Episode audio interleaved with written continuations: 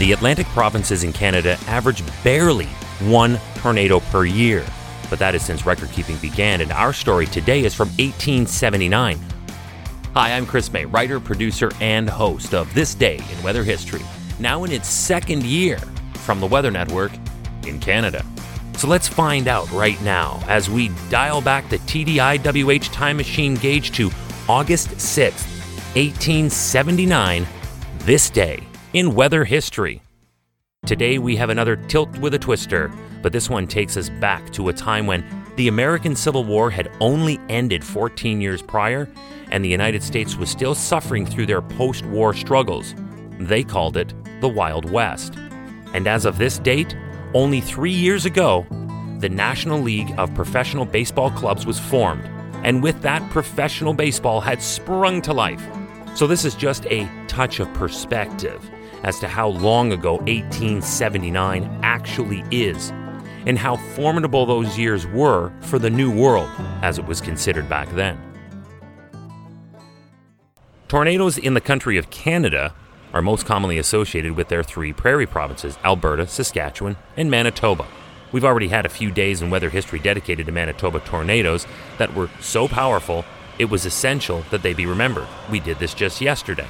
But this region, the Atlantic region, might see a few weak tornadoes, but there's usually only a 10% chance of a severe thunderstorm actually even producing one at all. In the studies that have happened ever since that day, it has been guesstimated that this tornado was as powerful as F3 on the original Fujita scale, meaning, by modern standards, it would have packed winds between 158 and 206 miles per hour, which translates to 255 to 331 kilometer per hour winds, and that would cause severe damage. How severe?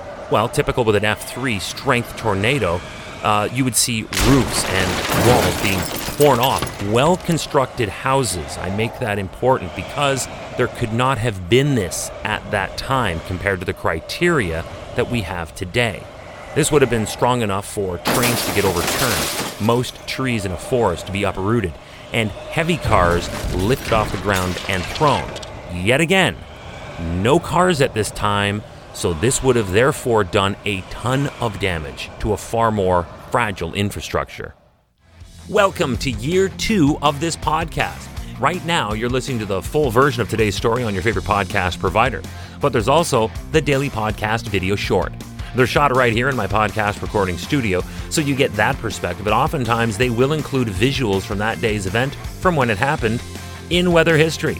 So after listening to the full story, go check out the podcast video short on television or online anytime at theweathernetwork.com forward slash weather history.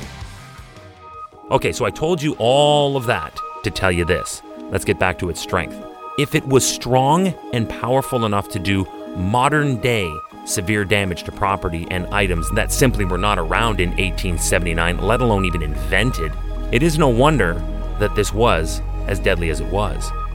It was reported that five people died in this tornado that hit the small seaside town of Bouctouche. It injured 10 others and rendered 25 families homeless, and is still considered to be the deadliest tornado in New Brunswick's history. In the newspaper of the time, the Woodville Advocate, on August 21, 1879, there was the headline that read, and I quote, Terrific cyclone and waterspout in New Brunswick. Under that was the byline, quote, The town of Bouctouche nearly destroyed.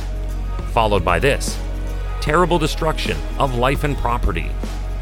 The article, reprinted from its original version from the Moniteur Acadien on August 11th, opens with this quote about 1 o'clock on Wednesday afternoon, the sky was covered with thick clouds, and heavy thunder was heard in the distance.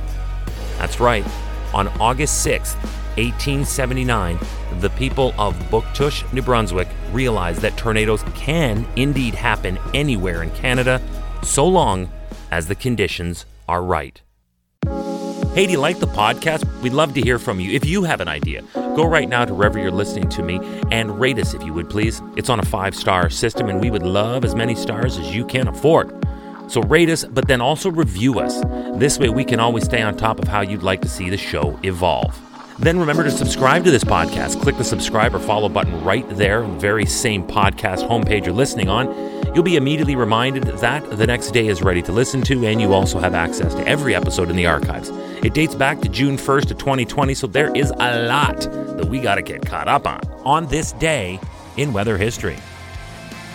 Tomorrow is August the 7th, and we're only going back to the year 2020 for what happened in Virden, Manitoba. So far on this podcast, we have hit some pretty epic tornadoes. We've had the EF5, we've talked about obviously from Elie, Manitoba. We've had already this week the EF4 from Alonsa. And now for tomorrow, we're going to hit up the details of the EF3 in Virden, Manitoba. That's all tomorrow on this day in weather history with me, your host, Chris Mei.